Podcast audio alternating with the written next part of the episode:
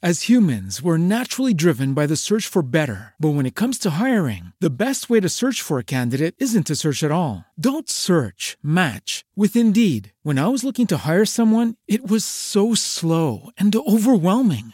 I wish I had used Indeed. If you need to hire, you need Indeed. Indeed is your matching and hiring platform with over 350 million global monthly visitors, according to Indeed data, and a matching engine that helps you find quality candidates fast. Ditch the busy work. Use Indeed for scheduling, screening, and messaging so you can connect with candidates faster. And Indeed doesn't just help you hire faster. 93% of employers agree Indeed delivers the highest quality matches compared to other job sites, according to a recent Indeed survey. And listeners of this show will get a $75 sponsored job credit to get your jobs more visibility at Indeed.com slash podcast. That's Indeed.com slash podcast. Terms and conditions apply.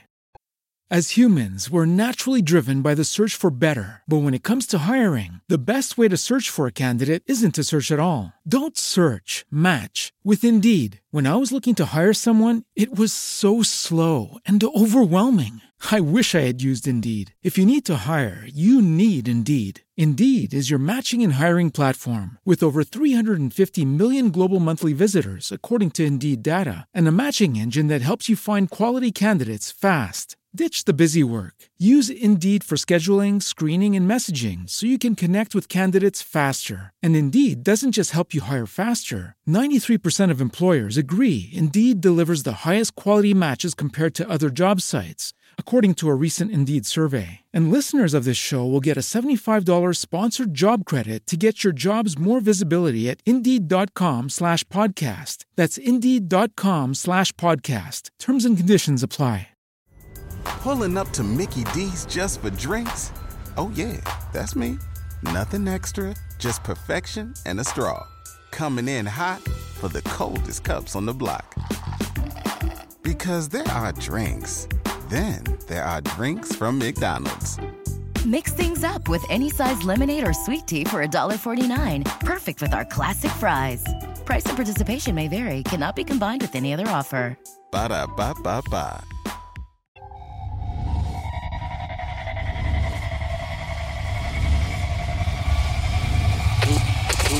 Never Quit.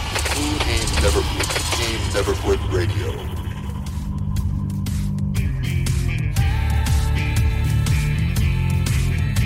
You ever think about quitting? It's the combat of life, hammering the snot out of you. Well, stand by, dig in deep, and get ready to get fired up with us. Welcome to the Team Never Quit podcast, the number one podcast that inspires you to fight on. I'm your host, David Rutt Rutherford, here with Mr. Never Quit himself, Marcus Luttrell. Our mission is to help you embrace the suck of life, to teach you the values of working your ass off, and to interview the most hard charging people on planet Earth. We know life is hard. It's time for you to suck it up, Buttercup, and let us teach you to persevere in every environment imaginable by sharing real world lessons learned by those who never quit. That's right. It's time, Marcus, for us to help them defeat the Well, negative you fire insurgency me up, in man. their You fire me up. Are you ready? I'm ready. Let's roll. Let's roll. And Marcus, we're back, buddy, One more Back. round. for another round. Let's do it. So uh, we got a really interesting guest coming on today. His name is Adam Davis. We do, and he's a friend of a guest of ours that we previously had on, Dr. David Grossman. He is Dr. David Grossman. Fantastic show. Very interesting individual. You remember reading Grossman's book in in BUD/S? Oh yeah, a mandatory reading on killing, on combat. Matter of fact, before every deployment, remember he comes in and gives us the his his talk, which you could hear a pin drop in there. It's hard enough to keep two or 3 frogmen uh, keep their attention. This this dude got he kept everyone's attention. Yeah, he does that for not just military, but it's, it's law enforcement. Yeah. He is very well known Oh, in yeah, those man. circles. He's he almost re- doesn't require mention. But um, the first book he came out with on killing, um, which was an analysis of psychological processes involved with killing of another human being, um, something he coined killology. And then he came out with on combat after that, which was dealing with it. And there's a concept in there of sheepdogs. Um, Yeah, You wanna the sh- the read- difference between the sheep and the sheepdog. If you have no capacity for violence, then you are a healthy, productive citizen. A sheep. If you have a capacity for violence and no empathy for your fellow citizen, then you are defined as an aggressive sociopath, a wolf. But what if you have a capacity for violence and a deep love for your fellow citizen? Then you are a sheepdog, a warrior, someone who is walking the hero's path, someone who can walk into the heart of darkness, into the universal human phobia, and walk out unscathed. There, right there. I mean, it's an interesting way to to highlight the importance of you know our law enforcement first, our first responders, our you know Any of our citizens that we we call family and, and create this country with are defined right there. Those of us who are willing to go in and help others in the capacity of danger, and those who just sit around and wait. You know, something bad happens, it happens. I, I don't. I want to. I don't. I, they hate violence so much that that they won't even learn how to deal with it. Mm-hmm. Right. And that's been, that's a that's a real thing in people. Some people just can't handle that. Some people can. That's why we're all No. different. That's why we're made certain ways, and that's what he's identifying here. And it's always incumbent upon the masses to remember that each one of us hold that position for a reason. If you have too much of one of them, or, or not enough of one of them, then the other one can can overtake, and and you know it kind of disseminates the herd, right? Too many wolves, not enough sheepdogs. Right, those Uh, things have to be kept yeah, in check. man, get kept in check. So uh, that's what they do, and that's that's kind of where he's going with that. And I, it, I mean, in your concept about you know it, it's all it's denial. I mean, he writes here. We know that the sheep live in denial. That is what they. That's what makes them sheep. They do not want to believe that there's evil in the world. They can accept the fact that fires can happen, which is why they have fire extinguishers, fire sprinklers, fire alarms, fire exits throughout their kids' schools. But many of them are outraged at the idea of putting an armed police officer in their kids' school. So put your money in a bank. it's about maintaining that balance. You put a cop, you put, put fire alarms and, and police officers and vaults around your money, but you won't do that around your kid. you know what I mean? Beings are not Or- or exactly not the you most don't- we- rational. We shouldn't have to. Yeah, at but I mean, you know, just think about it that way. all What's your most What's your most important gift? What's your most important treasure? So, he uh, he definitely does a, a good job of explaining that. And then the guest we have coming on today, Adam, he he he and um, and the doc are together writing their their words of wisdom out on paper. So Yeah, they've written a book together, which kind of starts to bring this full circle in how those people who have to go out and deal with, and specifically we're focusing here on, and we have a lot of listeners who are law enforcement, first responders, but Yeah. people that go out and deal with other people's shit, you know, deal with their problems, deal Right. with the ugly stuff in society. That the United States, we're fortunate enough to be isolated from, largely isolated from Oh that. man, the uh, fact you can pick up a, uh, a phone and, and dial nine one one and someone will come to help you is amazing. yeah, Think about that. It's an amazing If concept. you get in trouble, you can you know, dial it this number It does not and literally work like that somebody for most you don't people know in the world. will show up to help you. Yeah, it does not work like that for most no, people in this anywhere world. else. No. absolutely not. or ever at any time in history. so those people that have to deal with that, you know, this is where Adam's really focused and helping people deal with. There's a let's see, there's a I have a quote here by Chuck Canterbury, who's the national president of the Fraternal Order of Police. He says. Our officers wear protective clothing and other equipment to keep themselves safe from physical harm. But these officers also face challenges to their mental health and well being. Unlike many other professions, sometimes you can't leave the job at the office. How true is that? Very true. It's just what you are. It's not what you do. Right. I mean, in this kind of world, that's what that is. And everybody always gets down on them. That, that's the one. We talk to everybody else around us about everything else around us except for when we have a problem because they think that denotes weakness. But it's not weakness. It's just you're not trained in something that's just presented itself to you. So it's it's not a bad thing to ask your teammates for anything, any kind of help. I mean, from helping with directions to get somewhere or helping you get get get out of something. It's the same thing, man. And just Yeah. don't be a, if they're you're truly your friends, and then they're, going to understand. We're all human. We all have to go through stuff this stuff together. So I uh, I understand both sides of that. We've seen that numerous times on on this show that there's a time to reach out, and that does not denote weakness. No, no that is not at all. absolutely necessary. Um, so, but before we get into uh, Adam any further here, we're going to get some more description, but we got to do some housekeeping, bud. So, Okay. All right, to everybody out there, this is how you can pass along how to listen. You can stream directly from our website, tnqpodcast.com, virtually any other podcast app, whether iPhone or Android, iTunes, Stitcher, Podyssey, Castbox, and Radio Public. They, all, they have us. All right, for social media, you can uh, check us out. First stop for that is Team Never Quit. Of course, you can find that on all the major outlets. And then Instagram's a place where we put particular attention. I guess I say that. That's uh, tongue in cheek right there, almost. But TNQ Podcast is the name of the show. Marcus Luttrell is where you can find Marcus over there, and you can find myself at the underscore wizard underscore TNQ. Or you can type in tnqpodcast.com and listen directly to all our current episodes, past and present. As a matter of fact, everyone from David Goggins, Mike Rowe, Missy Franklin, Dakota Meyer, Wahlberg. Love you, brother. Sir Robert Young Pelton. Man, Sir what a, I love that guy. That's awesome. Charlie Fl- Charlie Captain Charlie Flood. Wow, man, what do you say about that dude? God dang, Laird too, God. and Andre Agassi, brother, and many other incredible individuals that we've had a chance to have on here and listen to their stories. Man, we also have merchandise anywhere from t-shirts to hats, so top to bottoms, guys and, and gals. Listeners write in stories. That's probably one of our best features on the on the website, man. You click under that tab and under write in stories, and it has all of them in there. Check it out.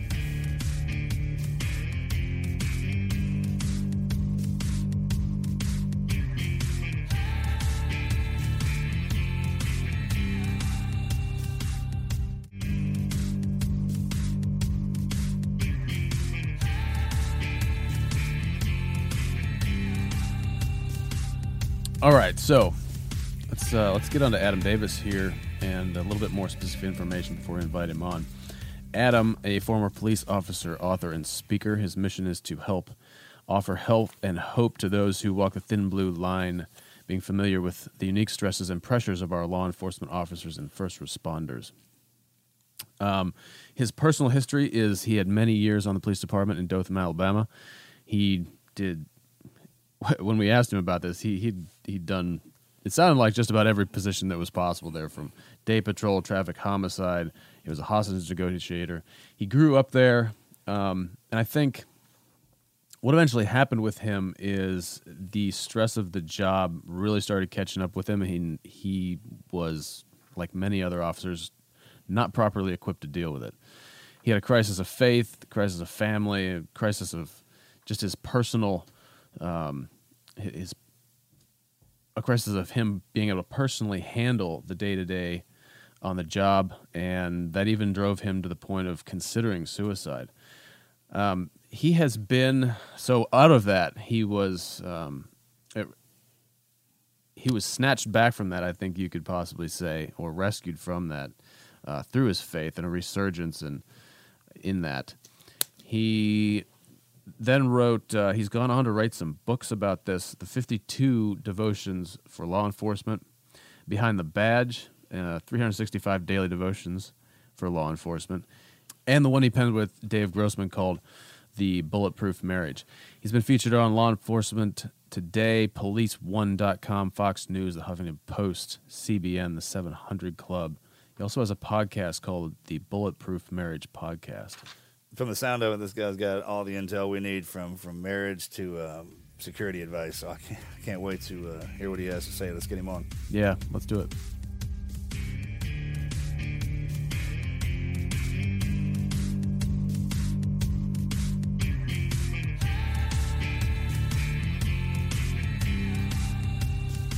All right, buddy, we got him.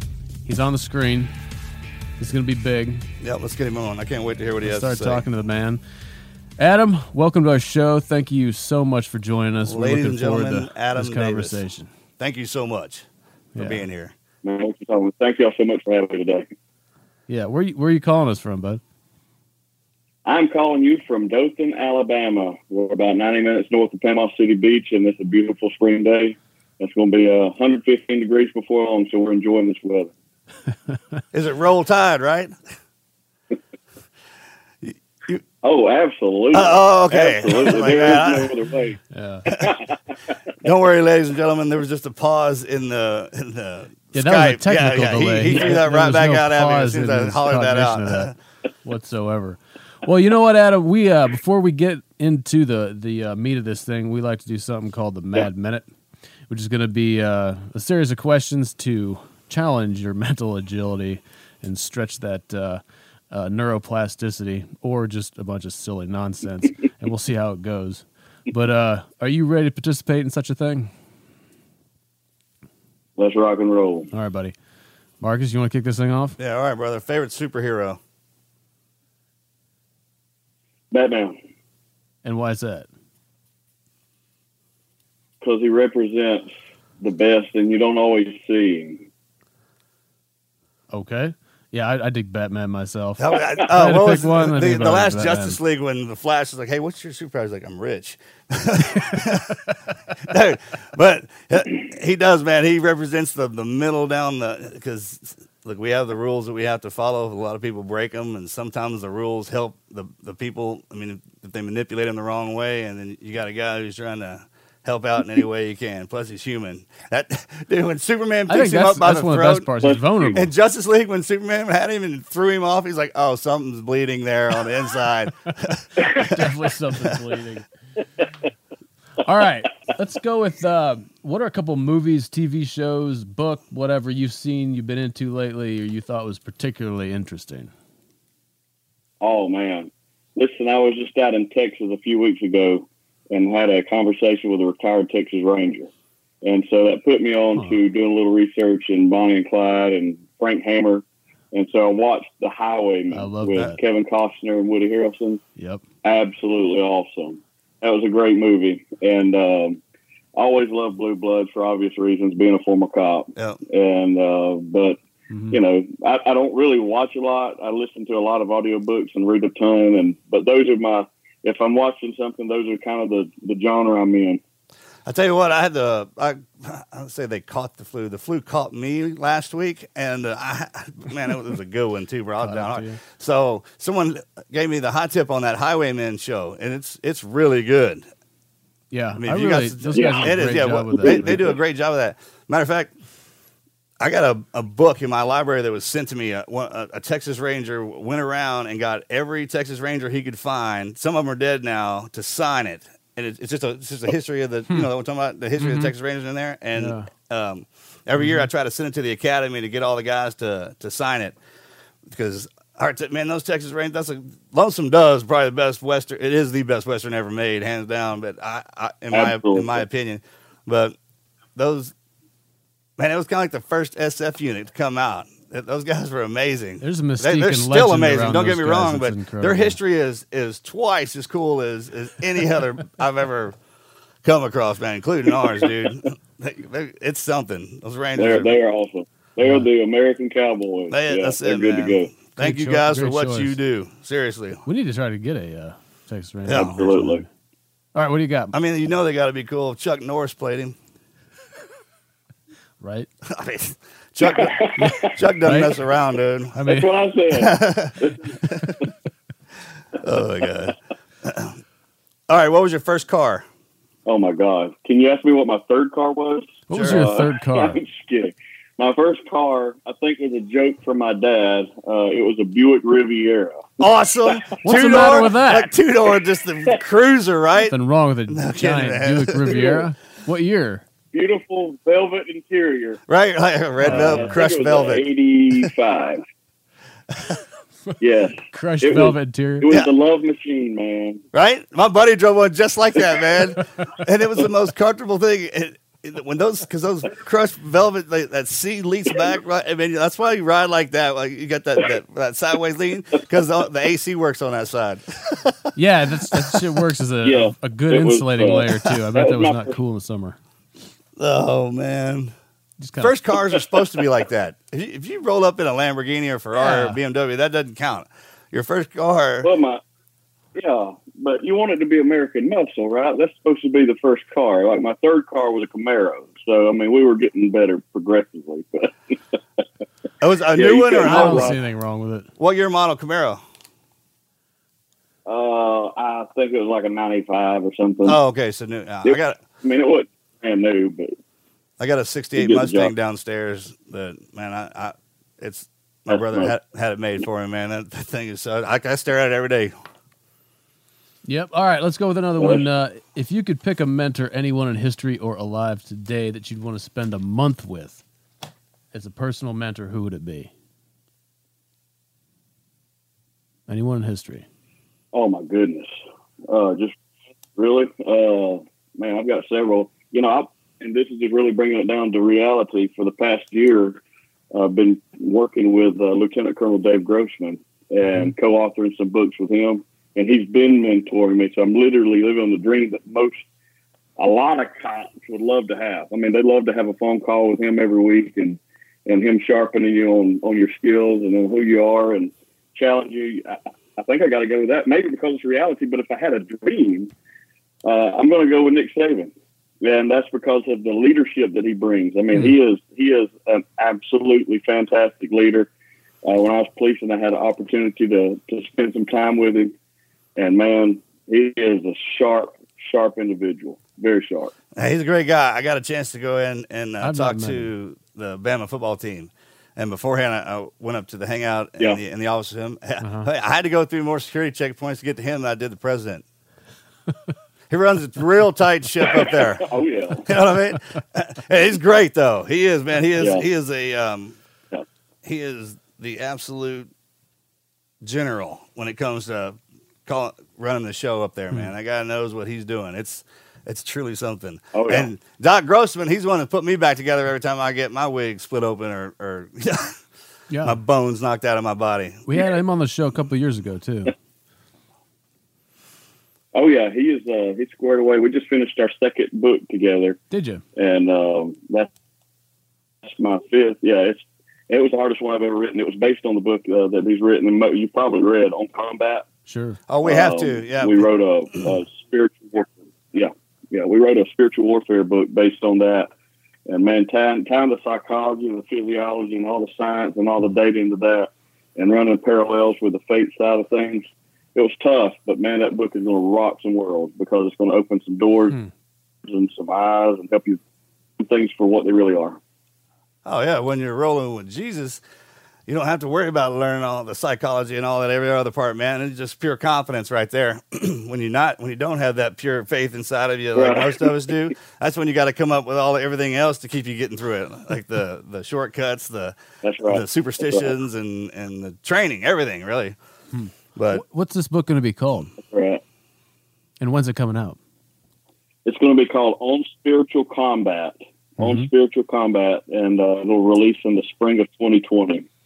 Um, it was originally supposed to be like 36,000 words. Oh. Uh, that was just my part, Good and Lord. then Colonel Grossman coming in and added about Yeah. 36,000 more. no, no, son, watch out. You got to do it like this. Move over, young grasshopper. Yeah, We yeah. have to. Yeah, So, right. yeah, it's, it's good. It's you're gonna good. You're man. doing well. good. You're like me, but you know, just yeah, not me yet. You're slower, and he's got a he's got a unique way of talking to you. Makes- He's great. I I never had a problem ever.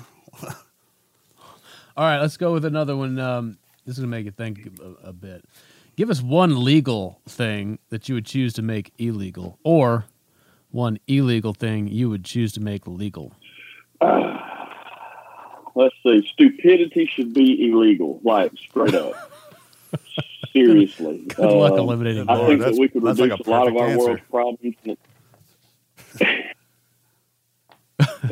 and eliminate a lot of issues if we could just say, this is a crime and you're going to go away.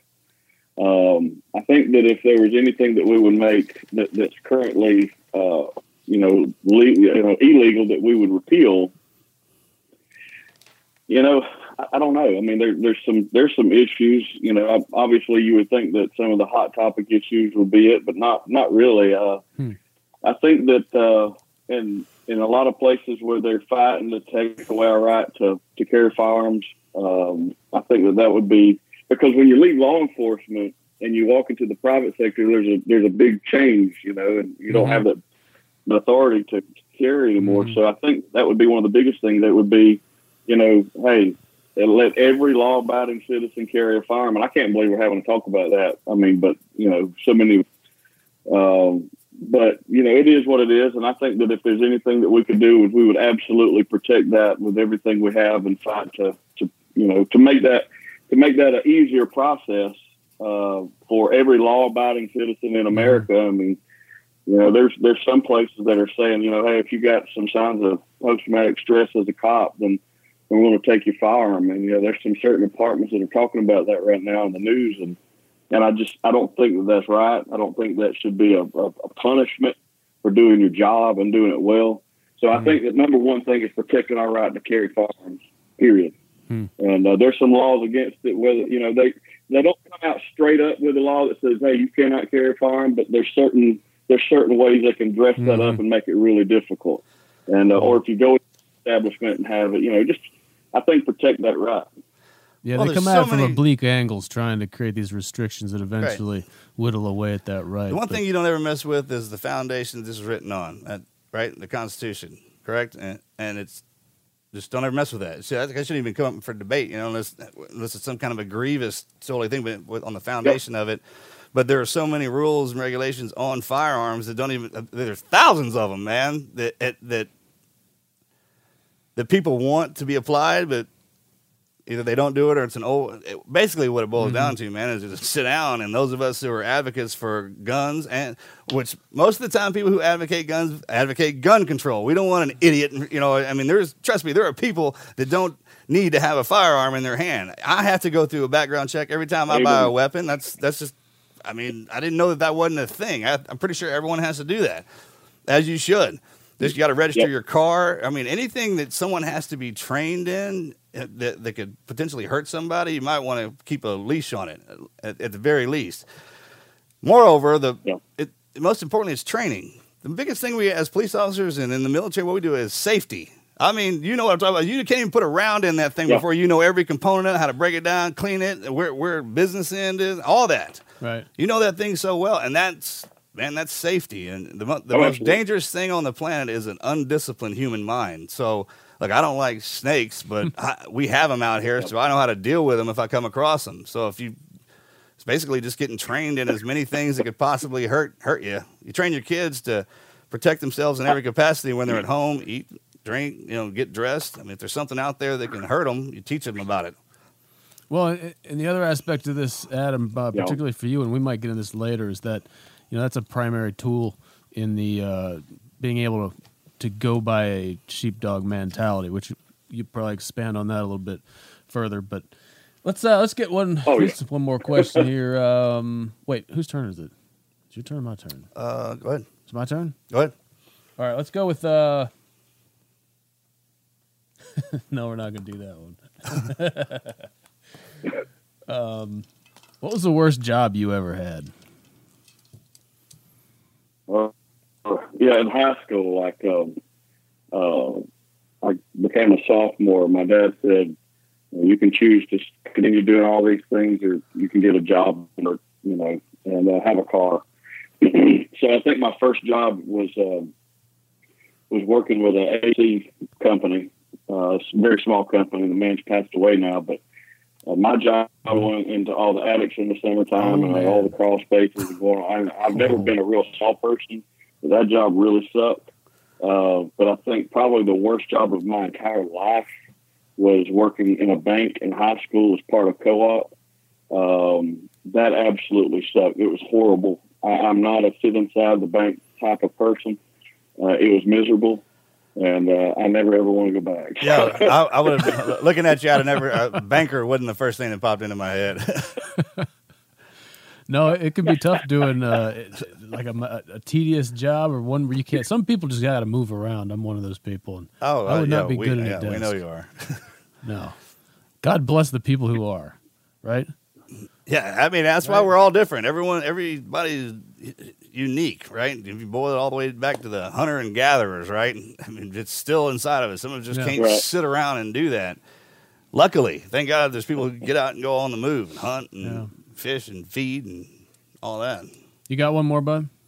Yeah, one more. All right, brother. Movie character you'd like to play out in real life?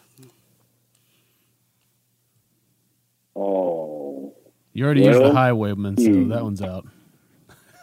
That's good. Good show. yeah. That was a great movie. If, if I would people go haven't back seen and that, play uh, the Texas Rangers, man. Way back when. um, I don't know, man. I uh, let's see. Oh gosh, that's tough. Um, let's just go with uh, Rocky. How about that? Ah, love that one. All right. I mean, who doesn't love Rocky? I thought you were gonna go with RoboCop. Who doesn't love Rocky? Dude, I tried. I looked up. Uh, RoboCop was on TV the other day. That's why I brought that up.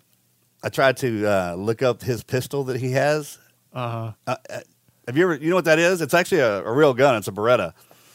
I can never remember the number on it. It's, I'll, I'll look it up. But it's, they had one for sale. It was like three million dollars. It's an automatic pistol. I'll look it up. Yeah, it's a bit steep. I, You talking about the original RoboCop? I don't. e- That's a good question. I, it must have been. I'm not familiar enough to comment on this. You've never seen RoboCop? I don't think I've actually ever watched the movie. All right, stop. Stop the interview. Stop, Tim. we we'll put it on the big screen. We'll all three watch it while, while we're doing the uh, interview. Good lord, son. All right, we're gonna close it out with this one.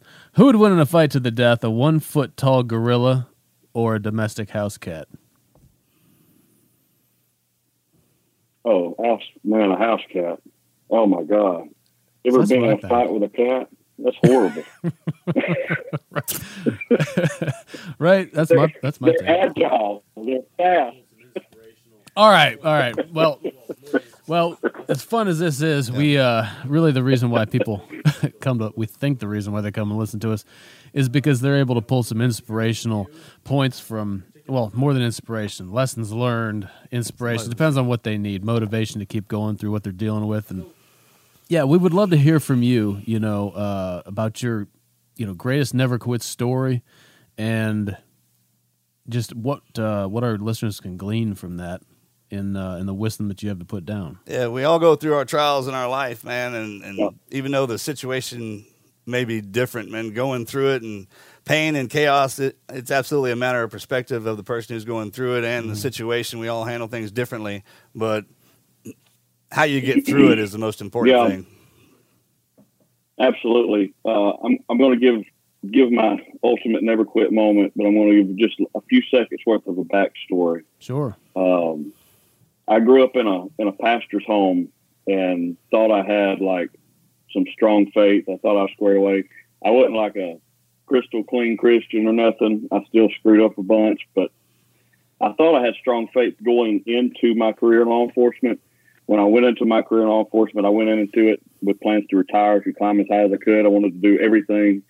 Um, and somewhere, I don't know, maybe halfway through, um, I had done a lot of work, had a lot of fun, and um, and found myself becoming a pretty pretty bitter person, and uh, uh, really hard to get along with, according to my wife and others.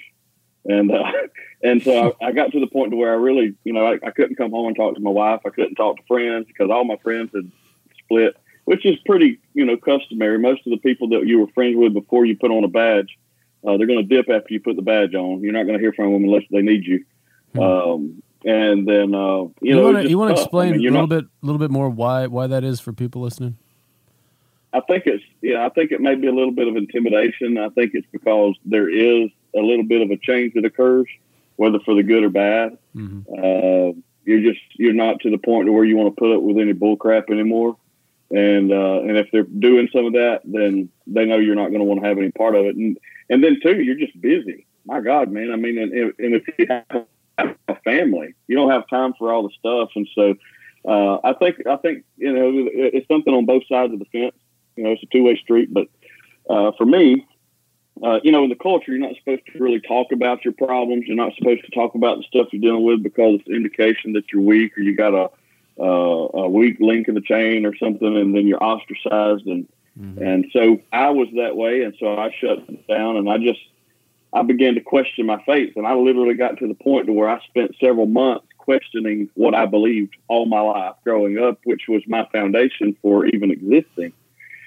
And um, I got to a point, man, I was drinking all the time, and you know, I was like a lot and every day, and um, and when we'd get together for squad parties or whatever conferences, it was a competition of who could drink the most, and I would like run to the finish line. And uh, and I'll never forget um, sitting in my patrol car one night and just really just down and out, and and I had battled thoughts of suicide, and I've talked about that openly. Hmm. And I had I battled thoughts of suicide. I battled thoughts. I mean, I was depressed like crazy, and still getting up, putting my boots on, putting my gear on, and going to do my work and um, but it was affecting more than just me. It was affecting my wife. It was affecting my beautiful kids. It was affecting my family.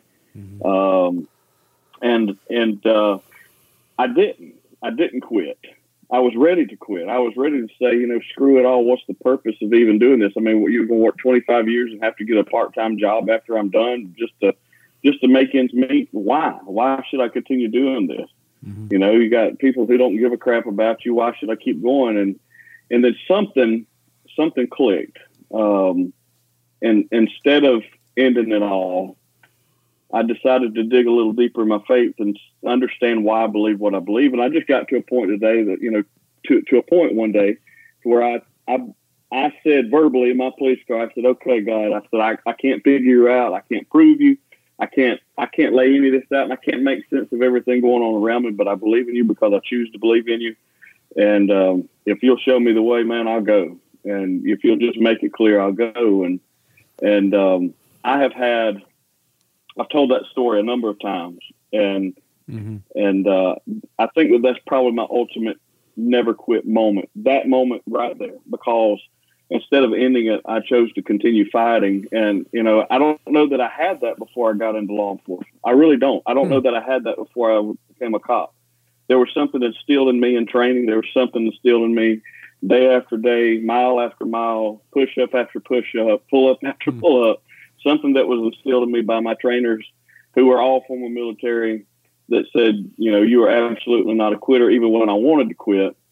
And so I've had other cops that reach out to me all across the country. They'll private message me because I'm not a doctor, I'm not a counselor, I'm not a therapist. Mm-hmm. I'm not going to flip them. You know, I'm not going to turn them in for nothing. Mm-hmm. And so, you know, they reach out and I, I'm able to help them, but just as a peer.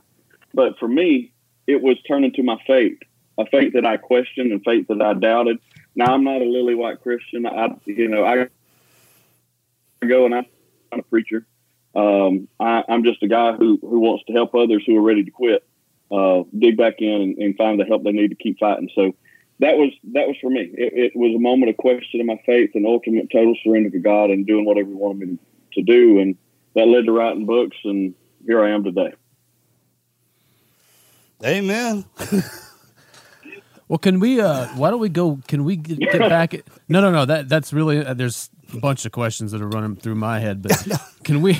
Can we back up a hair and go a little deeper into uh the development that, Yeah, where the it came from. process, the road that took you into that crisis point, and how that developed a little Yeah. bit more, and then maybe after that we can uh dig get get a little closer into the the nitty gritty on on how you turned, you know, j- just that whole process. I understand. Yeah. So leading up to that, you know, uh, you know, we hear the term sheepdogs a lot, and we we often look at ourselves in, in some image of that as cops or anybody who's willing to stand between evil. Uh, but cops are, if you've ever worked with canines, if you've ever seen, you know, military canines, law enforcement canines, cops are a lot like those canines. Uh, if you put a pack of dogs together, we're going to nip each other. We're going to, and it's not because we hate each other. We're going to nip you to to root out the weak one, to sharpen each other and keep us on our heels.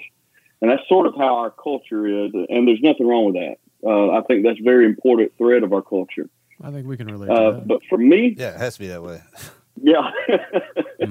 for, for me, it was um, it was seeing the it was seeing the kids. Um, it was seeing the the the the innocent um, that are just mauled and mangled and, and attacked. And and you know the first couple of calls it was like man this you know this is just part of the job. This is just what you know this is why I'm here. And um, and then you see the justice system fail in different ways. That's a whole other segment. Um, uh, but for me, it was just allowing, and, and this is totally on me, because I didn't know at the time. It was allowing all of the experiences that I had to layer up and layer up and stack up and stack up. And so as a as a man, I was supposed to push all that stuff down and keep suppressing it and not talk to anybody about it. You just don't want to come home and tell your wife everything that you see. And um, and, and and I didn't. Um, and so I allowed it to just kind of build up until one day. I mean, it's got to go somewhere, man. I mean, you it's got to go somewhere. And uh, and that's I think that's where it came from. It, it just all boiled up and.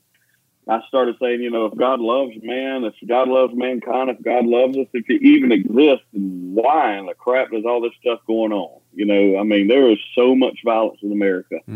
Uh, and, and Colonel Grossman will tell you, our medical technology is keeping people alive at a rate that if we were, if we had the same medical technology today that we did in the 70s, our murder, our, you know, homicide rate would be astronomical it, it's not higher than what it is because of our medical technology. And so it was just seeing all the stuff and questioning and allowing the, the stuff I'd seen and experienced to stack up and not dealing with it properly because I didn't know how to deal with it properly.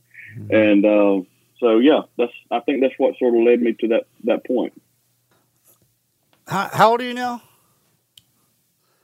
37. 37. Oh. Man, that's it's those moments we go through in the beginning part. You just got to think about like gold is forged in fire, right? Our most precious stones are they're, they they they're forged out of pressure.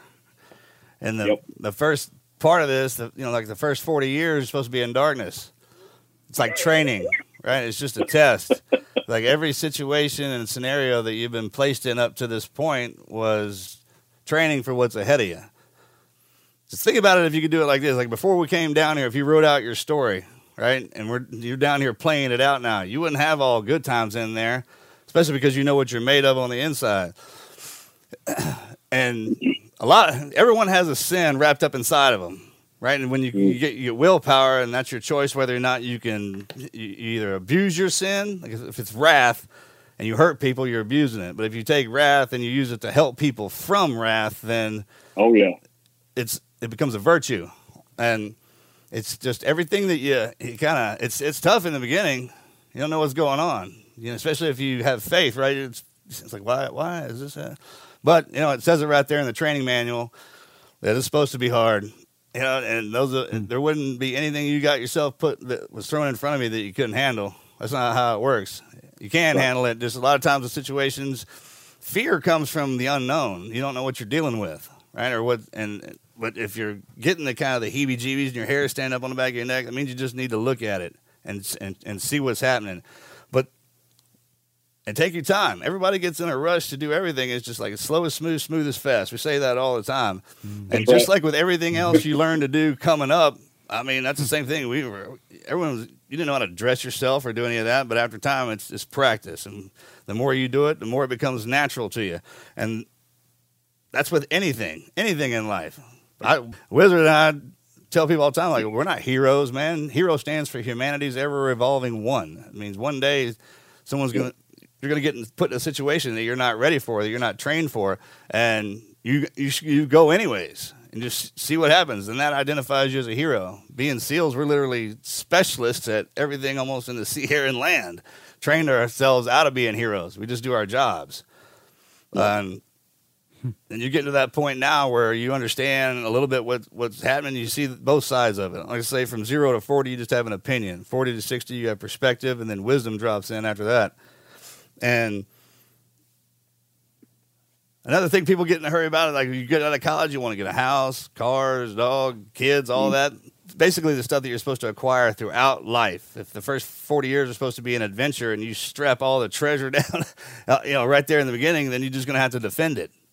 But if you spend your whole hmm. life going out there and, and, and earning it, right? I mean, that kind of that just like you said. Wizard man, that, that adventurous spirit. You learn more about yourself out in the world around all of our people than you do back at in one spot, sitting there mm-hmm. just you know looking at the same thing every day. Yeah, that's for sure. not supposed to work that way. Variety is the spice of life. It's what makes everything beautiful.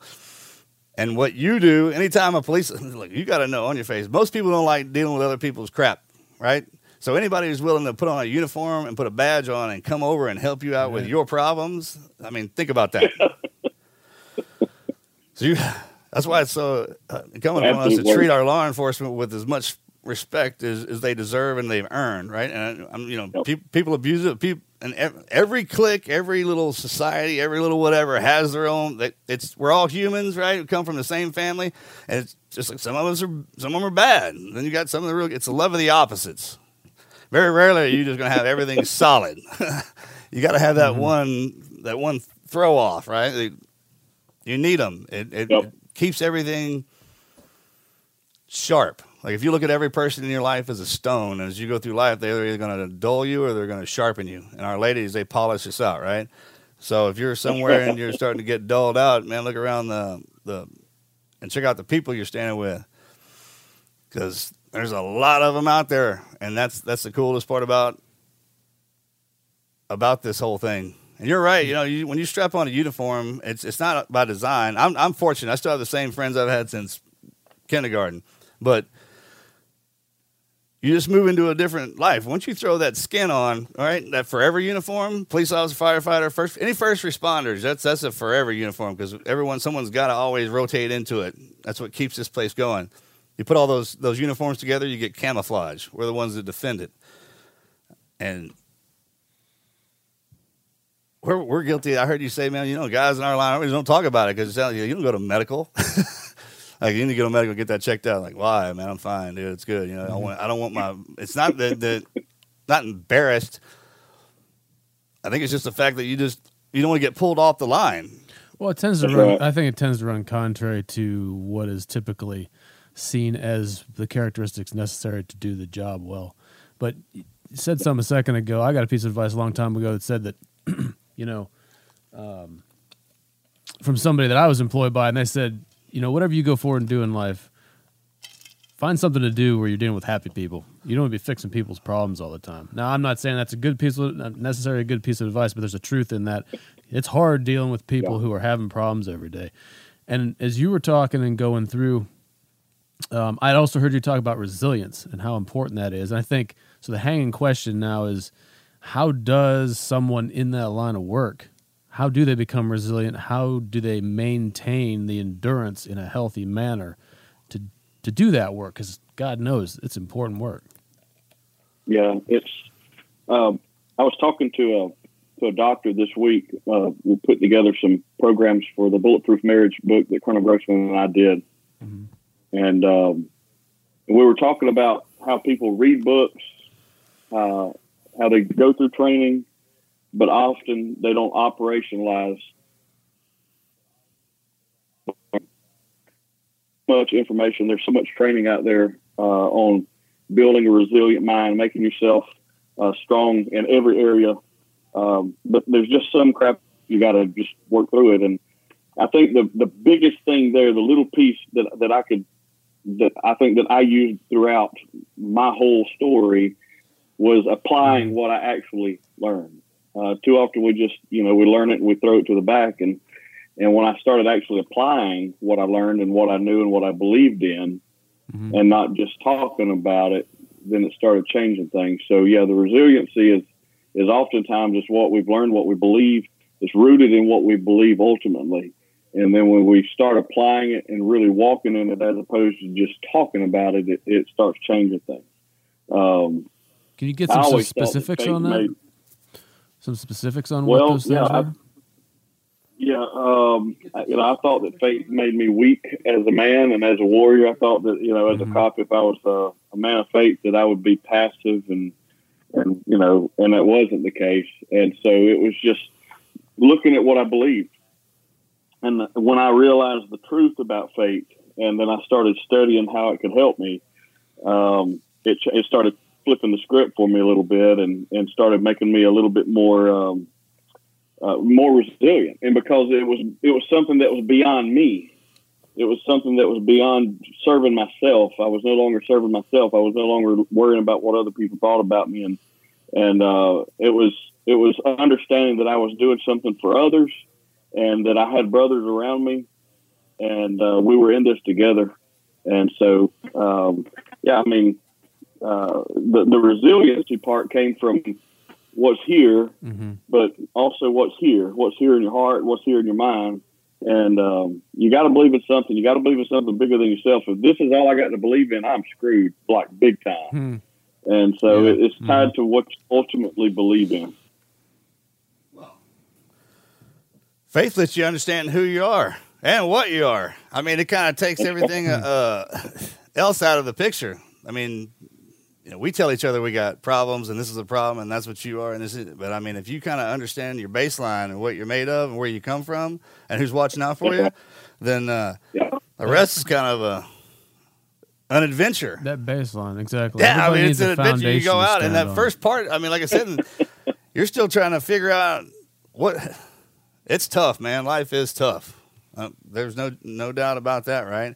And as you go through it, the obstacles that are put in front of you, they're designed for a reason to keep you at certain places in your life for certain periods of time until you pay until you start paying attention.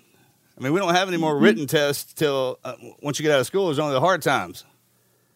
And each one of those kind of drive you in a certain direction until eventually what happens is that you you you pick it up. And then once you pick it up, you you and you gotta there's that calm, right? They got a calm before the storm, and you realize what's what's happening, what's really going on around here, and then you, you kind of say, "All right, man, maybe it's incumbent upon me to start giving back," because obviously somebody gave this to me, and if they were willing to, to take the time to pass all this stuff into my head, the least I can do is you know help them out, help help the ones coming after me. Mm-hmm. That's good. Well, It's selfish Yeah, not to I do think- that, right? I, I think that for for me, it was uh, wanting to do something that I wanted to do something that lasted, and maybe this is egotistical. I, I don't know. I don't, really don't give a crap, but I wanted to do something that lasted longer than my lifespan. I wanted to do something bigger than me, and and, and law enforcement allowed me to do that. But there was a man who once told me there's only two ways that we can immortalize immortalize ourselves, and that's through a written book or uh, through knowing through our faith in Christ. And so uh, I've been married since I was 18 um, and to the same woman. Yeah, you Alabama boys. Yeah, man. hey, listen, I thought I knew it all. I thought I knew it all. I was, I, I have made some really stupid decisions in my life. That's not one of them. But I made some really stu- stupid decisions in my life that have, that have cost me. But, um, man, I, you know, talking about the whole, you know, you're supposed to do this. And I didn't go to college until I was in my late 20s. And I was the first person in my family to ever go to college and graduate with a four year degree. And I'm not even using it like at all. Um, but that's Man, but it looks cool to on do, that right? wall, doesn't supposed to go to college. yeah, it does. Hey, yeah, it's an expensive piece of paper, but whatever. So yeah, yeah, just don't quit. believing yourself and believe in something higher. So, yep, that's uh, that's good. Well, you had talked about um, not having an outlet. I, I keep we keep going back to the initial story that you were running through, but there's so many avenues in that.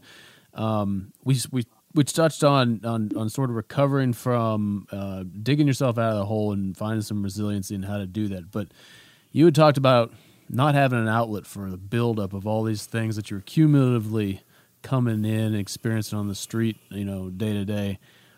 Did you find that? Do you know? Did you find an effective means to? Yeah, it um as as good as the as good as the alcohol tasted at the time, that was not the proper outlet. Um, and um, for me, it and this is really weird, but sitting down and I've I've written things that nobody in this world has ever read, and it was stuff that I sat down when I'd come home.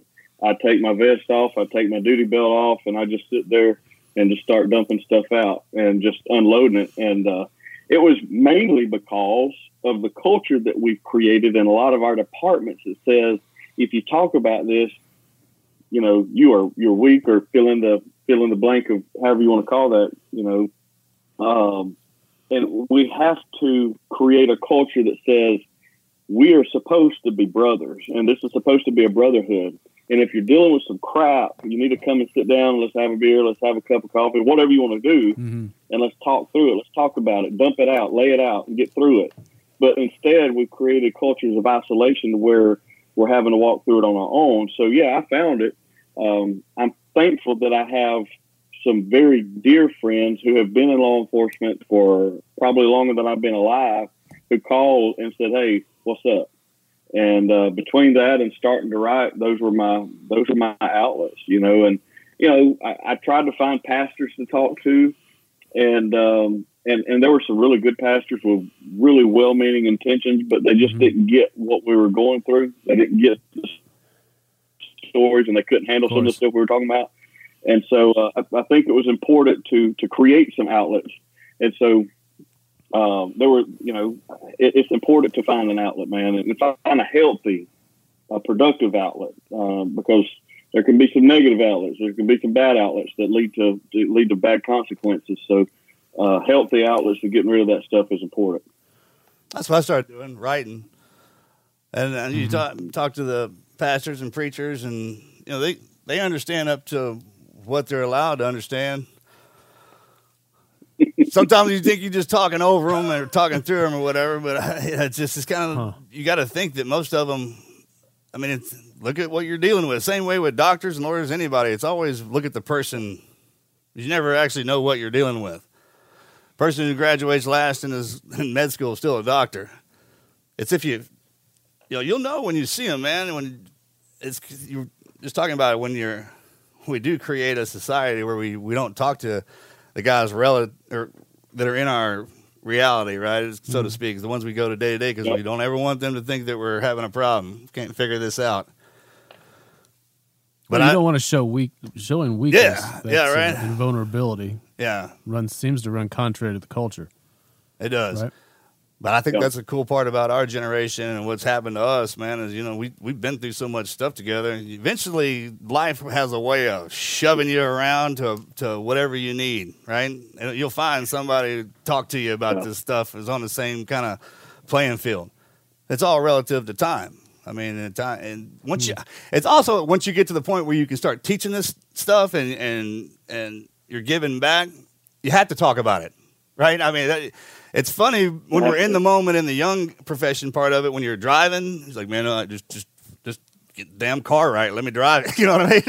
but when you're in the when you're in, in the when you have the driver's ear and you're in the in the pit crew and you're, and you're calling the shots, man, you need to know that that person can listen and they can hear what you're trying to say and, and that they can uh, assimilate in the car and make this thing work right. That's that's what it all boils down to. What we do, and that's a team environment.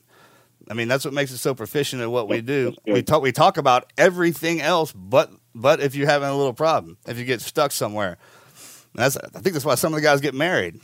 You know, I mean, you're you're lucky enough to have one of those, one of our ladies pull you pull you in.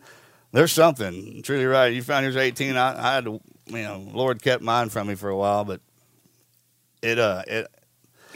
I think to the younger guys out there, seriously, man, it, uh, if you're having some problems with something, don't be embarrassed to talk to your teammate about it because all that is, it's not a weakness, man. It's just probably something, it, well, it is something you're not trained in. It's an emotion that you get. I mean, we all get emotions and everything we have to step into in training, and we talk about it. We talk about everything else, right? All, I always looked at it like I just didn't pick up that part. If I was having a problem, like, oh, I didn't pick that piece up when everybody else did. You know what I mean? So if they mm-hmm. know something that I don't, then then I ask them. I'm like, hey, man, what, what, how, how are you dealing with that part? And then if, if it's if it's like, man, that was dumb, you know, it's like that's not going to help me at all. Or or you or you never know, man. They they they they may have it figured out really well. I mean, some of our guys do. You know, man, they pick that stuff up so fast, it's not even funny. Like, how do you get that like that, man? Like, I don't know, dude. I just do. hmm Well, Adam, uh, I, I mean, I think it's been established that the benefit of forming some support with the men or women that you're working with as a first responder or whatnot is critical. But it's not necessarily that easy. Do you have any, you know, how um, any advice as far as how someone goes about the practicality of putting that together, how to approach, you know, the Yeah. other other people you're working with? Yep. Um, I don't know how they are across the country, but most departments they have zones or sectors or wards or whatever. That's how they break their city up into pieces, Mm-hmm. and they assign officers deputies to work that. Most of the time, most of the time, uh, you're assigned with a zone partner um, who's going to work with you in that. Most of the time, you're going to have a very, very tight relationship. Man, every once in a while, you don't have to make this like, you know, kumbaya or nothing, but every once in a while, ask your partner who you're serving with, who you are regularly going through doors together with. Right. Ask them, hey man, what's are are you okay? How's the family? How you doing? Are you you know is there anything we'll talk about? We're good. Or take the first step and say, hey, can I talk to you about something? And um, I mean, you know, if if you trust them enough to stack up and go into a building um, or, or deal with some something on the street, you know that you can you can trust them. Uh, I think that that's one of the biggest problems is because there's a perspective that if I tell you something's going on with me, Mm-hmm. personal, whatever, uh, that that's going to cause you to doubt me in a moment of truth. And and we have to be able to separate that and say, no, we're humans. We're humans before we're cops. We're human beings, and this is we need each other. We're you know the the worst we are is when we're isolated, and so it, it's going to take a little vulnerability. It's going to take some trust, but most of the time you've already got that trust established because you've already been through some crap together. And so I, I think it's just taking some initiative uh, and checking on each other. Uh, and that sounds really simple, but um, maybe we're overthinking it. And um, and and just take the initiative and say, "Hey, are you okay?" And if they're always shutting you off, uh, ask open-ended questions. uh, how's the family? You know, uh, not just a yes or no. So, and then you know maybe say, "Hey, can I talk to you about something?" And just lay it out there. And uh, there's got to be an element of trust, and because of some of the things that have happened in our society and our culture um, pertaining to law enforcement over the past ten years, I think that it's damaged that trust. It's damaged that brotherhood, and it's time to restore it. And uh, the only way we can restore it is through trust and, and communication and, and making it stronger. Because if we don't, um, it's going to be nasty. So we, we've got to do something. Dude, there's been, uh, I think, as of last uh, last one I saw, there's been 62 suicides in law enforcement since January the first. Uh, don't hold me to that, but it's in the 60s, and uh, that was that. That's way too many. I mean, that's outnumbering line of duty death left and right, and and uh, these men and women are isolated. They feel like they don't have any hope. They don't have anybody they can talk to. We got to change it. We have an obligation to change it. Oh yeah, I mean, we've got, like we were talking about earlier, man. We have somebody in the team that that can do all each individual thing. They're there to train you, or uh, even the medic, you know, patch you up, whatever you need. Like I said, if you if you're having a a, a, a problem is is exactly that. It's just it's a problem. It's a math problem. Just whatever. So uh, however it is, we can solve it. That's that's the beautiful part about this whole thing. But the only way you're going to know is if somebody, you know, if if you ask.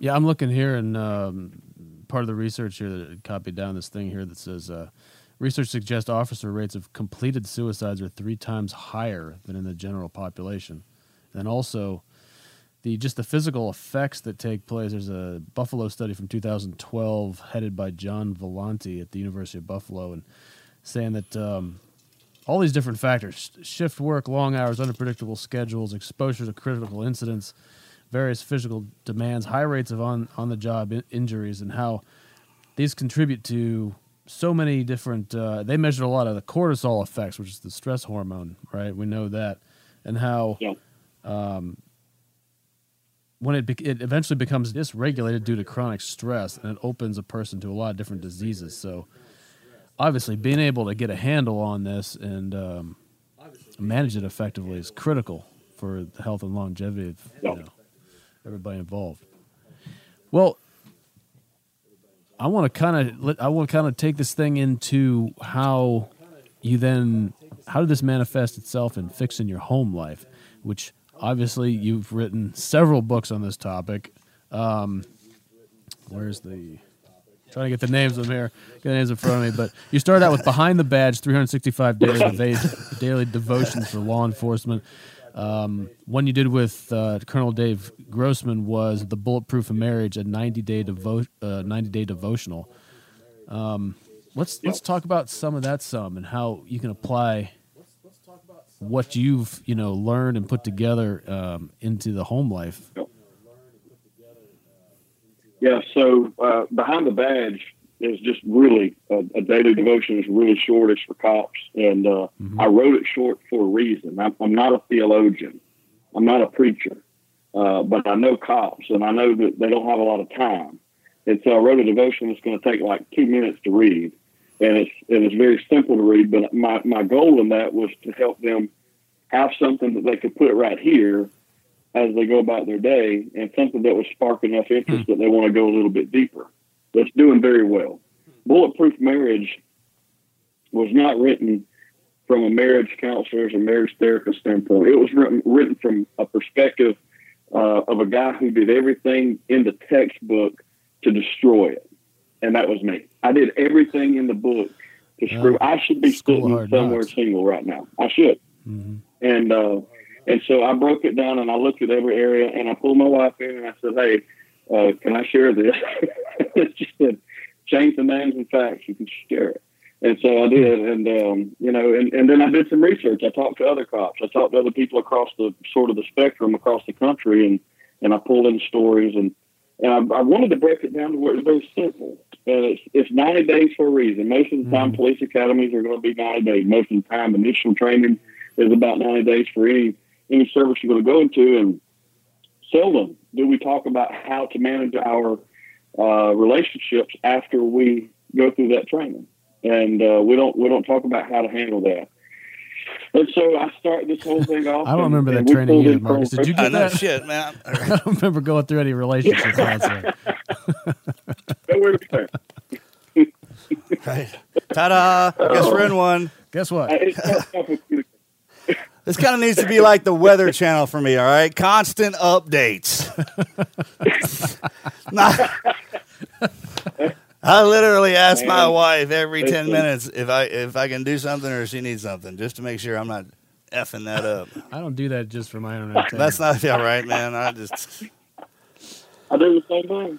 Yeah. So uh, it starts off with communication. We got six different sections we broke it down into. Mhm. Um, and then, of course, Colonel Grossman, uh, we used his points from the Bulletproof Mind uh, seminars that he does, his training that he does for military law enforcement all across. And so we sort of applied those principles throughout. So it starts with communication, how important that is, knowing the tone of your voice, the timing of your conversations, knowing when to bring the heavy stuff in and when to hold off on it. Uh, and then uh, we talk about trust and trust issues, and uh, we talk about the intimacy initiative and having all the different areas of intimacy taken care of, and then oneness and affirmation. So it's just broken up into very practical sections, and um, it's got discussion questions. It's got something for the sheepdog. It's something for the spouse to do every single day. Something that they can do in one day. And uh, you know, I've had I don't know how many thousands of people that have gone through this. And I've got full booking just go to DC uh, to come out and talk about it, and uh, it is having a profound impact on relationships across the country. And uh, that is that is why I do what I do now. I'm still telling my story. I'm still this is still my outlet. I'm still navigating stuff through. It's continue like you said, Marcus. When we start to train, you know that that becomes an outlet, and and that's what I'm doing now. Is helping others uh, either navigate the crap that they've caused, accept responsibility for where they're at, and fix it and move on, or or help to train to avoid those things going forward. So, um, man, I was I was hard to live with. There was a time I would come home, I would take my gear off, I would sit in the chair and stare at the wall. I didn't want to talk to anybody. And when she'd say, "How was your day?" Well, I just had a, you know, I've dealt with three rapes, or I've dealt with a robbery, I've dealt with a murder, I've dealt with an infant death, uh, a traffic fatality. I just saw, you know, whatever, lay it out. Do you really want me to regurgitate what I just went through today? So I would say it was good and shut down. It wouldn't talk, say anything else. So I kind of walk you through that transition from the time you walk through the door, uh, whether you're coming home from 12 hours or duty, whatever, and kind of transition your conversation tone and your conversation helping you navigate that point because it's a very critical point in our daily life. So that's uh, that's what bulletproof marriage is all about. It's forging resilient marriages. I got a question for you. What do you say to the guy who's listening to this right now? Because there's going to be or woman that's sitting there listening to this right now, and they're they're going, "Yeah, I, I don't care about that. I don't, I don't, I don't need that." Or they're sitting there lazy boy. They just got off duty and they're just running over what they had dealt with in the day, and their wife or spouse walks in and drops your book in their lap, and they look at this and say, "Yeah, the last fucking thing I feel like doing is reading about fixing my problems." what do you say to that guy right now to change his mind? Or woman? Yeah, well, uh, I, I know that there's people that don't care about it, but I wrote it in a way and with a man that um, that when you open the book and you start to read it, if you'll take the initiative and do it, that um, that it'll kind of flip things around. It'll break things up that you're going through. This this little book has got more. Um, I wrote it for I wrote it for men to take the initiative, and that's what they're doing. I, will tell you this: I got a 30 year road cop from uh, LAPD, been married for I, I, don't know 40 years, whatever. 30 years. And his wife come in day years. one and said, "Hey, let's yeah, oh forever." So he's kind of stuck, you know. But he uh, she come in and said, "Let's do this devotion." He's like, "I am not interested, not interested, whatever." And um, so he sits down and does it anyway because she tells him to. And day two, the same thing. And then he just loses interest. Day three, she says, forget it, I'm not coming to you. He goes and gets the book and sits down and goes through it together. And then you got the younger guys who've been married two or three years doing the same thing. They're taking the initiative of going home to their spouse and they're saying, I'd really like to try this with you. Let's take five minutes a day and go through it. Uh, a lot of it has to do with your attitude going into it. If you got a crappy attitude about that and about your marriage, man, I don't know what to tell you. you you're going to have to make a decision to get help, and you're going to have to make a decision to, to to do the work to make it better, or you're going to be fixing bigger, bigger problems down the road. So fix the little problems now. Take the initiative. Go through the challenge, and then uh, it, it'll help you. You know, it's not written. I didn't write it to beat men over the head because a lot of times that's what marriage books do. They tell you all the crap you're doing wrong and how sorry you are and I really just don't think there's any room for that. And uh, this is to build both spouses up and build that whole family unit together so it's stronger.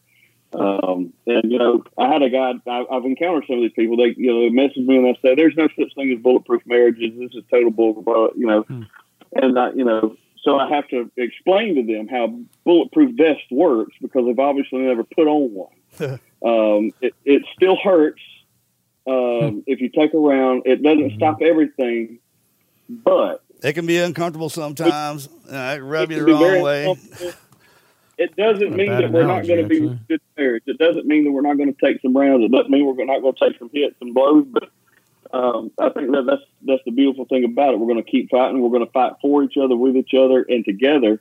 We're going to have each other's back and reiterating that we're on the same team. Like we're on the same team. And too often we become opposites and we become enemies. and becomes conflict. And so, um, yeah. So that that's my message to them is just uh, I think to to pick it up and give it a shot and understand that there's more people out there like you, and uh, you're not in it alone. And uh, that's probably why we have like a thousand people in a private group that are going through this together. And it's from literally uh, every branch of the military and all 50 states, law enforcement, you name it. And um, man, it's it's doing some good stuff. Oh, That's awesome. But I get it. It's not. No, I, I believe that's important work. My brother is actually a, a law enforcement officer, lieutenant uh, in Ohio, and uh, I know that uh, he talks to me about this kind of stuff, and I know it's important. And um, I Yeah. appreciate everything he does and the people he works with as well. Yeah, it just I, I can't stress the fact enough that, that a lot of people look to the SEAL teams and what we do because of how proficient we are at our job, and the reason we're proficient at it is because of how detailed we get in our conversations. And I mean, it's, it's just we talk we talk it out, talk it out, and until and there's always going to be one guy that that'll. And it's usually not he's not picking it up. It's just that, that he didn't pick it up as as fast or as far ahead as everybody else did. And you can see that right when you when you see it in their eyes, like, oh, all right, man.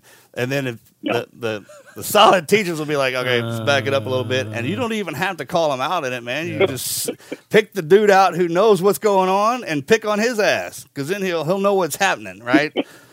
and then just remember, man, you were always in that spot. There are times where you didn't know anything. That's true. I mean, let's We gotta take it all the way to ask for all, the way back. The wonderful part about a Yeah. woman when you get into a marriage with her, that's a perfect teammate. Complete opposite of you standing right there, right? They can, they can do things we can't. I mean, you call it a marriage. I don't. You know, that, there's multiple names for it. Uh, Melly and I, we're, we're our own SF team.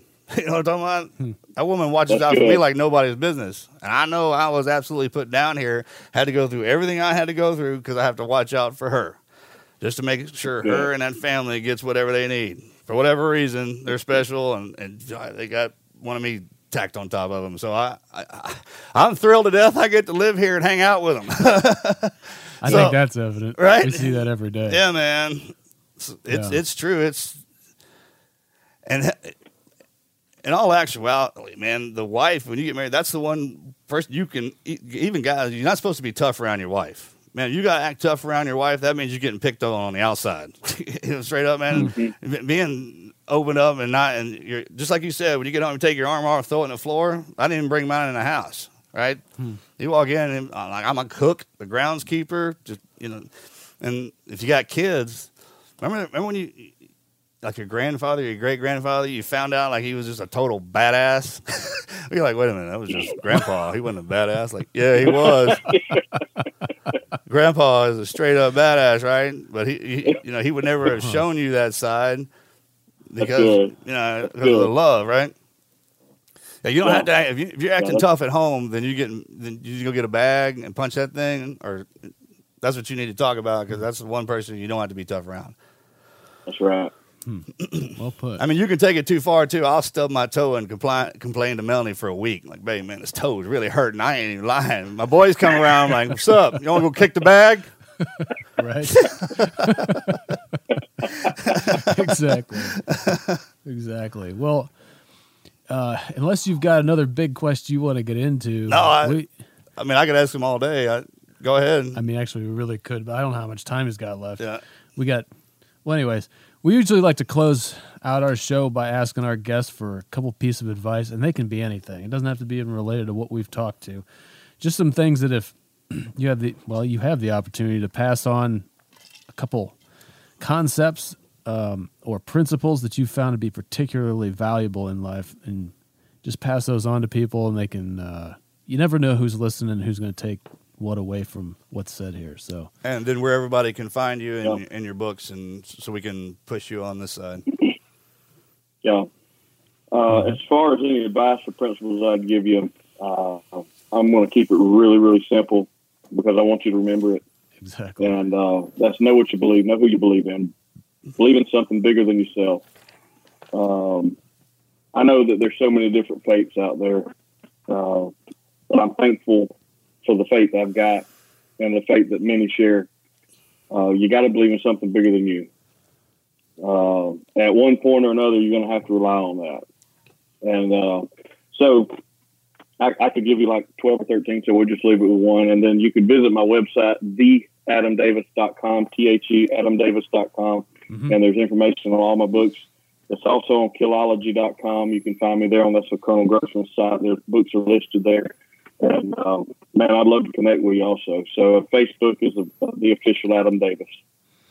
All right, and uh, what's the name of the book that's going to be coming out in the spring next year? Yep, that's called On Spiritual Combat 40 Missions for uh, Victorious Warfare. I'm looking forward to you sending that to us. Hey, do we have his number? Do I? We have his number, Wizard. Yeah, we do, We, buddy. sell, we got a cell number. Yeah. Oh, cool. Yeah. No, I think Um, that sounds very like to send you interesting. Looking forward to it. I would like to send you a copy of Bulletproof Marriage also, if that would be okay. I think sometimes. And look, man, you're you don't you're, you don't have to be messed up to, to read this kind of stuff. I mean, I always looked at it like it, No. it just made me more That's the proficient. misconception. Yeah, yeah that, that's that's huge. I mean, a lot of guys like it's, it's kind of like uh, buying your wife something for the kitchen. You know, I'm like what? What are you saying? You want my ass in the kitchen? I'm like, no, no. I mean, I'm gonna. I've made that mistake. That's why I'm bringing that up. But I mean, a lot of times these books show up, and if you walk into the house with bulletproof marriage, you're like, what the f- what's wrong with our marriage? I'm like, nothing. But now it's about to be bulletproof. No, no, listen. It's all how you That's sell it, something that I- boys. It's all how you sell it. It's all how you sell it. I've got people who have said, I, I don't need any help with my marriage. I just wanted to see if there's something I could use in training others with it. I don't need any help. My marriage isn't broken. Or somebody said, we just like to we just like to go through devotion together. It just gives us you know some time together every day. It doesn't have to be jacked up to go through it together. Oh, So, uh, absolutely. and, and, and uh, so yeah, but no, I wouldn't say it. I'm thinking he's wrong. No, we're good. Yeah, it's like Uh, saying yeah, I, I don't need to change the absolutely oil in my looking forward to engine. it. Yeah, well, and well, there's people who have change the oil in wonderful marriages. Well, people have wonderful marriages, but they don't know how to explain how why their marriage is wonderful. They, you know what I'm talking about? They just don't. Like I, I you ask people like, man, they get along great, and it's just why, why, how do y'all do that? I don't know, man. Just do. I used to say all the time, like, why are y'all so close? gonna- I don't know, man. Just are. but when you got somebody who can ex- help explain it, I mean, just always think about growing up, man. You always need everything explained to you. All right, and then as you learn, you pick up things, you learn how to learn. But, but it's still, I mean, we kind of get away from that as we get in, at a certain age. We do that, man. You know, they kind of like fall away from reality, if you will, and we think we can pick everything up on our own. You're like, oh, I got this, right? And then you obviously picked it up from some something, right? And mm-hmm. hopefully it's not the wrong thing because you, you can you can make, mix that up. But if you spend enough time around people, because anything you're reading or any, it's written by somebody, right? And and you, you'll know if it's real. It'll make sense. That's right. I mean, just remember I was telling you, man, when I Melly was telling me to cook dinner, I'll get on YouTube and start watching cooking shows until my mouth starts watering. I'm like, okay, that's obviously Oh, this is his new project. yeah. Mel's got me in the kitchen, Uh, oh man, but I didn't know how to do that. It is something so, to witness. So He's I will watch talented. and talk to, and see everything. I always looked at everybody as like an intel officer. I'm like, what do you got for me? You know, if they can't teach you anything, then you teach them something. That's, Hmm. that's basically how, that's how conversations happen, and you know, that's how Yeah. you that's how you learn things about yourself you you, you, you never knew. Well, sorry, buddy. No, I I was like, you man, well, I mean, you don't need any, and you don't need people just smashing it in your face. It can be just as subtle as a conversation. Yeah. that's right. hmm The curiosity to be introspective. And like you said, know why, have something to believe in and, and know why you believe it. Well, Adam, thank right. you so much for talking to us. It's been a pleasure. We could certainly do this again Absolutely. sometime in the future. Maybe after that book comes out in the spring. Yeah, yeah, absolutely. We'll Right. push it. But uh, Yeah, I'd love to. I appreciate y'all having me, man. This is awesome. I really enjoyed it. I know I'm going to uh, make sure my brother passes the uh, this out to the people in his department, or at least make them aware of it. Yep. Um, and everything that you are working on, is as well as Mr. Grossman and uh, Lieutenant Colonel Grossman. That's why, that's why I always go with Doc. Or you know, if he's a light, if he's a light colonel, you automatically call him colonel, right? You, you always go and throw him. Right, you toss higher now. Okay.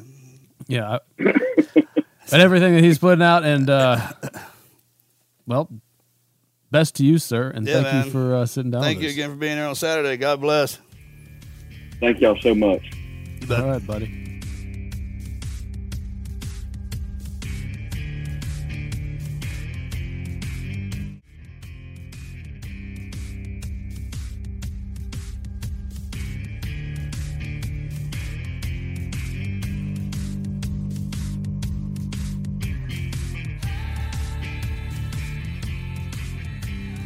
That was great.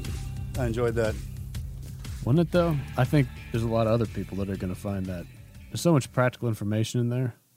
Uh, you you kind of man, you just don't think about topic. the whole fact that we there's just we talk about everything else but one thing usually when you got a problem.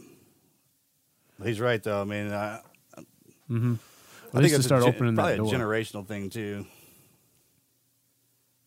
I don't know. I think it's a. It, it just comes. I think it comes naturally with the line of work. It's just there's a persona. There's a the the aspect of of weakness, though it is not weakness. It can No. be construed as that, but then vulnerability, particularly because Well, you do about- have yeah. to be vulnerable to discuss those things, and they run in direct contrast to what we when you're actually boots on the ground when you're actually getting it done Yeah. You can't be vulnerable like that.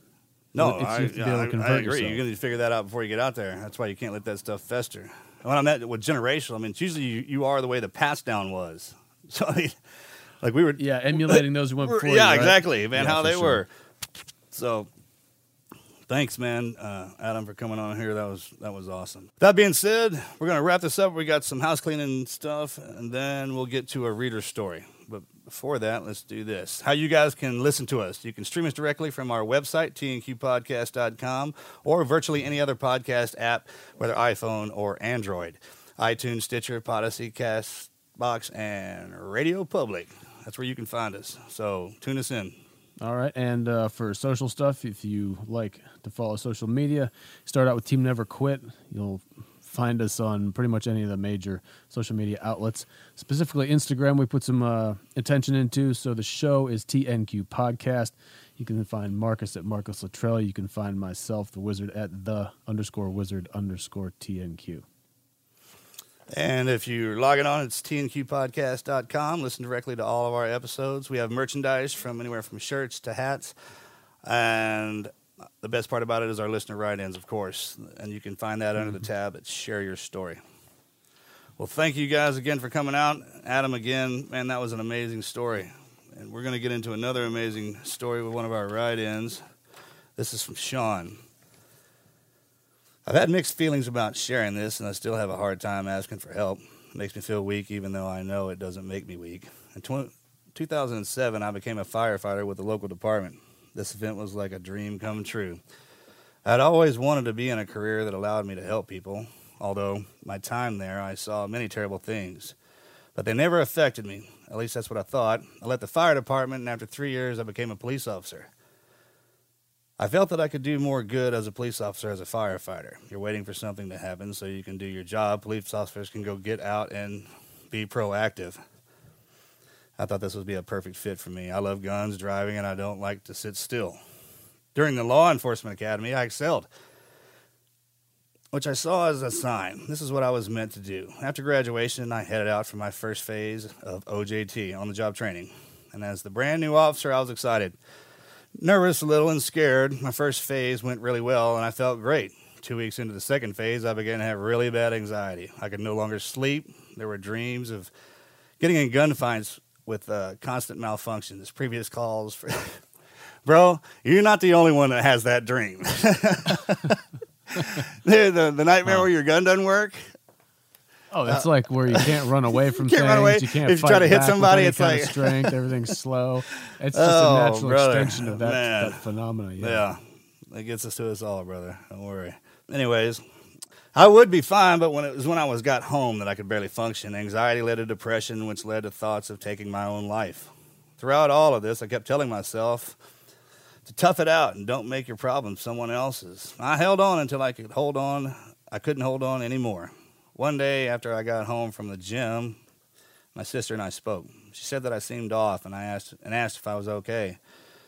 I said that I was. I couldn't hold it any in any longer, though. I broke down and told my sister everything that was going on. The tears would not stop flowing, and all I could think about was, how is this happening to me? I've always been so easygoing and happy. My career is over. I can't tell the guys at work that I'm what I'm going through. My sister then called my mother and explained what was happening. They both took me to the doctor, and I was told that I was suffering from PTSD and had an acute depressive episode. All I wanted to know was how to fix it and get back to work. I was so scared to tell my sergeant. I was so scared of losing my job. I, unfortunately, made a terrible decision and lied to my sergeant, saying I had a family emergency. I had a family emergency and I wouldn't be in for my shift. Feeling a lot of guilt, I called my sergeant shortly after our first conversation and told him the truth, which didn't go over well. I was put on light duty and given some time off. When I came back to work, I went through a fit for duty eval and was given the green light to hit the streets. I was so excited, but still, I didn't feel 100%. After my first week back, everything seemed to, go, to be going well, but on the last day of my work, my sergeant saw that I was having a rough day and he sent me home early for the weekend. When I came in the next week, I got pulled into the chief's office. And I was told that I was going to be reassigned or to be terminated. Immediately, my heart sank. Why did I come forward with this? Why did I listen to these people at the academy that said if you are ever having anxiety or an issue, we're here for you? I hit rock bottom. Everything I had worked so hard for was ripped away from me. This all happened in 2011. I've grown so much over that period of time, I it is still hard for me to discuss this with anyone, and I struggle with the feelings of purpose. I have been watching and listening to your podcast for a little while. Today I watched the podcast with Sean Ryan, and it literally had an effect on me. Hearing his story and how a lot of you hard charging mothers have struggled really let me know I'm not alone on this. I really look up to you guys and appreciate what you do. I'm not a quitter, and I will never give up until the good Lord makes me or takes me. Thank you for your time and for all you do. Team Never Quit. This is Sean out. Hmm. Brother, I don't know if we could have found a more appropriate Yeah, story exactly. for that. I mean, it illustrated. It's like a case study for what we talked to Adam about. It is, and, that, and I mean, just like you said, man, there, there's a lot of people out there going through it. We all go through certain things at certain times of life, certain phases, and always know that we we do. we we have to go through them. And I think once more and more of us realize that, and you, you talk openly to your friends about what's going on, man, and that just that's what they're there for. That's for they're there for the knowledge, man, and for the, for something to lean on. I mean, the biggest among us have been knocked down to a knee and needed some shoulders to crawl up on. And, and you need to realize that people that there's other people out there thinking exactly what you are. Yeah. And they are concerned about bringing it up to anybody. Sure. But you just have to find, you know, you have to find that pe- the those people, that person that you're going to be able to lean on, like you're talking about, Marcus. That's it. That's it, man. It's the brotherhood. That's why we do this. And you know, we'll never, just like we watch out for each other on the line, we'll watch out for each other behind the line and everywhere in between. It's it's incumbent upon us to do that, man. That's what creates that bond and makes us so strong. That's what makes this place so special. And that's what makes all y'all so special, man. And, and thank y'all for for coming on here and to the fans. Thanks for keep coming back and listening to us, man. We we love y'all. We can't can't tell y'all that enough. We don't even have the words to describe how, how amazing this job is. So thank you for it. Glad to have you with us. Yeah, God, thank you for everything. Um, Jesus, we love you, and I'm out. Out.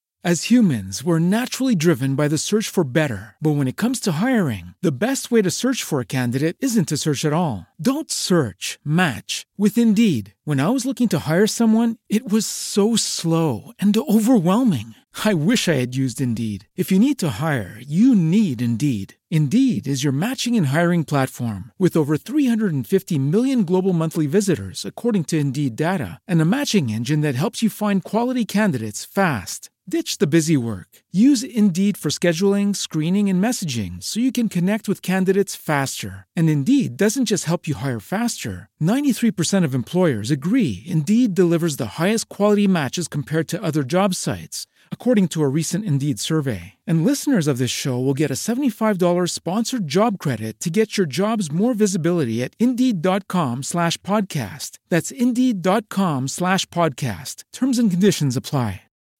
As humans, we're naturally driven by the search for better. But when it comes to hiring, the best way to search for a candidate isn't to search at all. Don't search, match with Indeed. When I was looking to hire someone, it was so slow and overwhelming.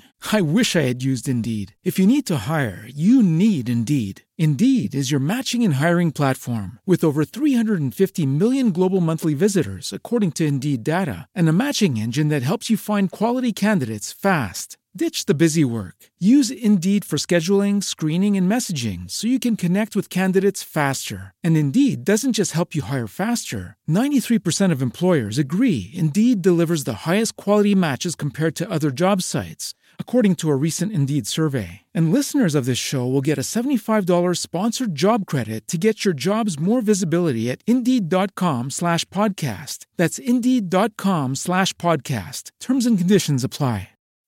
As humans, we're naturally driven by the search for better. But when it comes to hiring, the best way to search for a candidate isn't to search at all. Don't search, match with Indeed. When I was looking to hire someone, it was so slow and overwhelming.